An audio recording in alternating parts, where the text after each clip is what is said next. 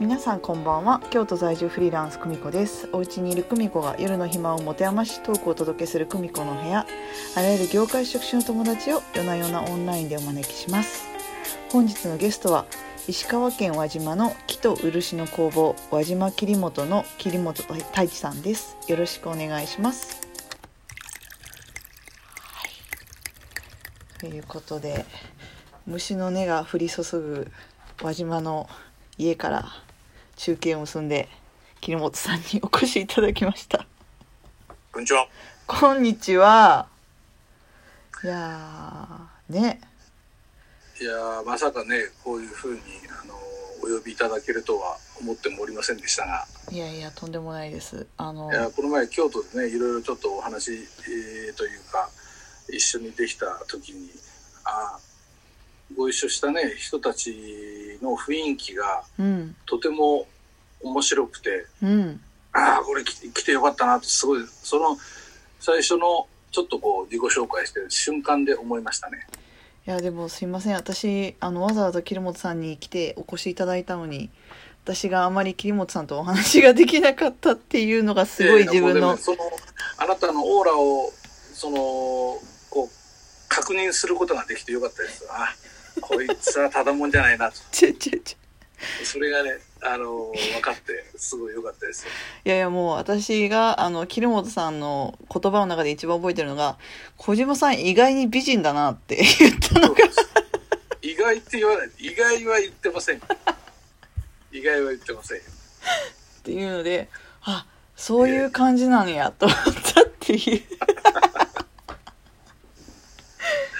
ねえでも桐本さんともお多分知り合うことが多分こんなにこういうタイミングで知り合うことがなかったんだろうなって思うのはあのもともと知り合ったきっかけがあの工工芸志向っていうなんかトークを4月5月毎週土曜日にやっていて、はい。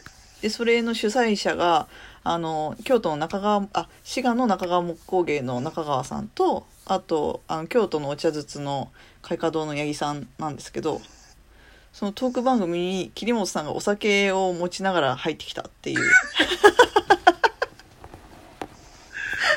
いやあれはね本当につながるとは思ってなくてただ覗きに行こうと思ったらはい。まあちょっとあのほろ酔い気分だったもんで、まあはいそんなの後で考えればわかるんだけどパッと押したらさそのまま入っちゃった パッと俺の画面も出たからあしまって入入っちゃったんだという、えーハプニングでしたけど。いやーでも桐本さんがいらしてからのこの空気の変わり方がもうこのこの方私か私の方がもうただものではないなと感じました。違う違うね京都の京都の本当にもちろん京都という町あと金沢石川県に金沢というところありますけども、うん。まあ、輪島も本当好きですけども金沢と京都とか結構やっぱ好きで、まあ、もちろんいろんなしきたりや守るべきところ。あといろいろといろんな圧力とかもあるでしょうけど、まあ、あのフランスのパリがそうであるように。うん。だけど今京都の彼ら京都に関するあ京都に近い、ね、中川君とかあと海華堂八重君とか辻君とか、まあ、彼らゴーオンというんですかね、うん。ああいうメンバーがここ10年間まあ凄まじい活躍というかでも常におそらく喧嘩もしながらうん。まあ、特に木工の中川君なんかあれいろいろと全問全問答を投げかけながら喧嘩してんだろうなっていう気がするんですが いやまだまだ本当に若いメンバーで何か大きな組織に所属してるわけじゃないのにいやこの人たちはすごいなと思ってで常にいつも気にしてたんですよ。それでああいう動きをしてるのを察知しながらへえやっぱりこんなの始めたんだ。ただそのバックにあなたがいるとはその時に気がついた。いやいやもうバックというか私はもう中があの工芸志向っていうちょっと職人さんたちの考えてる思考とかを体系化しようみたいな活動を中川さんがしたいって言ってちょっと小島さん体系がね。そうなんです。体系化っていうかなんかちょっと表現したいみたいな。うんそれをみんなに気づかせたいみたいなのを言ってらっしゃってでそれで小島さん手伝わないって言われてうん。何を手伝うんやろ私みたいな状況でうん。いたっていう感じの中に桐本さんがバーッと入ってきてであので桐本さんがこの人すごいなって思ったのはもうあの入ってきた後のそのもう印象に残るフレーズの発し方。何言ったか覚えてないけどね。あのジャパネット高田になりたいみたいな まあちょっとねあの大げさに言いましたけど、うん。まああの頃はまだねあれだいぶ4ヶ月ぐらい前ですからはい。あのーまあコロナのこの状況の中要は何も動くなと、うん。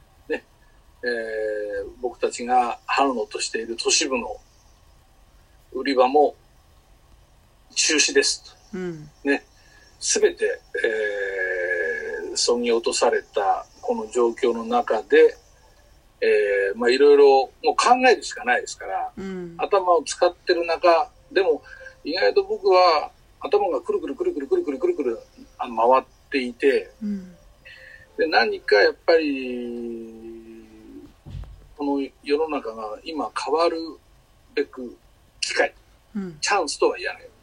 変わるべき時が、えー来た。この中で、ちょっとワクワク、非常に不謹慎、非常に不謹慎、言葉を選ばなきゃいけないと思ってるんだけど、はい。大変なんです。よ。大変な状況なんだけど、もしかしたらいろんなことで、この考えたことをリスタートできる状況に陥るならば、うん。もしかしたら、この58ね、もう公務員さんならあと2年で定年するこの年代からうんもう一度スタートができるっていうふうにずっと思い始めた頃に、あそこに投入したんです。あ、え入っちゃったんですね。えこのリスタートしようってなってるタイミングでもう今から仕掛け始めてることってあったりするんですか？まあ、それがうんたまたまですよ。はい5年ぐらい前からうん国土交通省というおうん。国の機関から、うん。桐本さん高速道路、能越、能登と越中、うん。富山ですね。うん。能越自動車道のちょうど輪島入り口うん。に差し掛かりますので、うん。この工房を、の、この面積を国に分けてください。うん。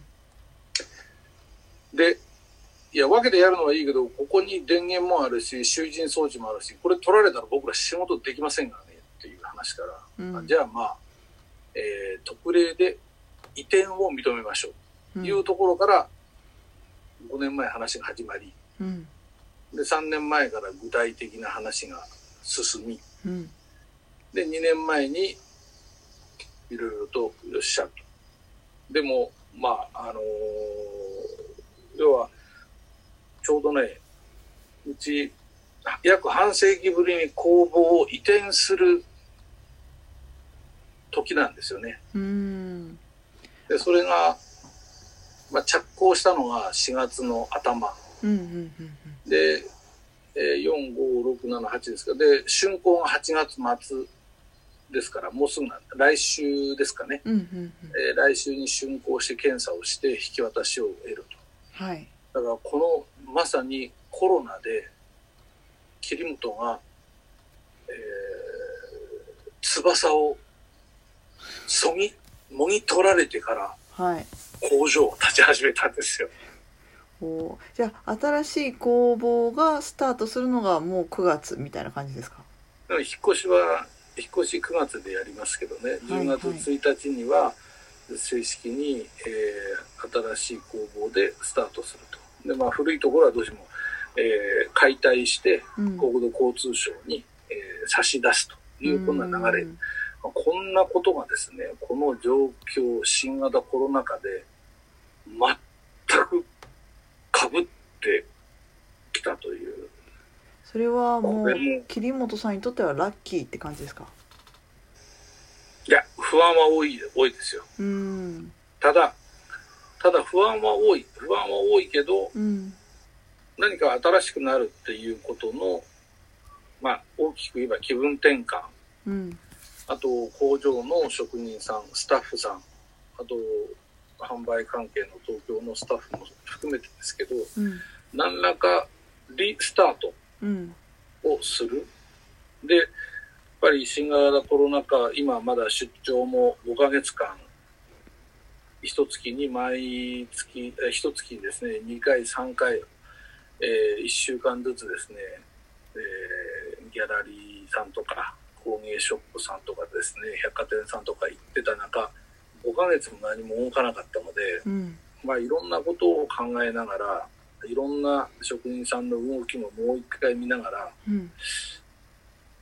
まあ、いいろいろいろいろ参考になることをこの時期にもう一度勉強できた勉強できてるってことが僕にとっては大きい刺激になってます。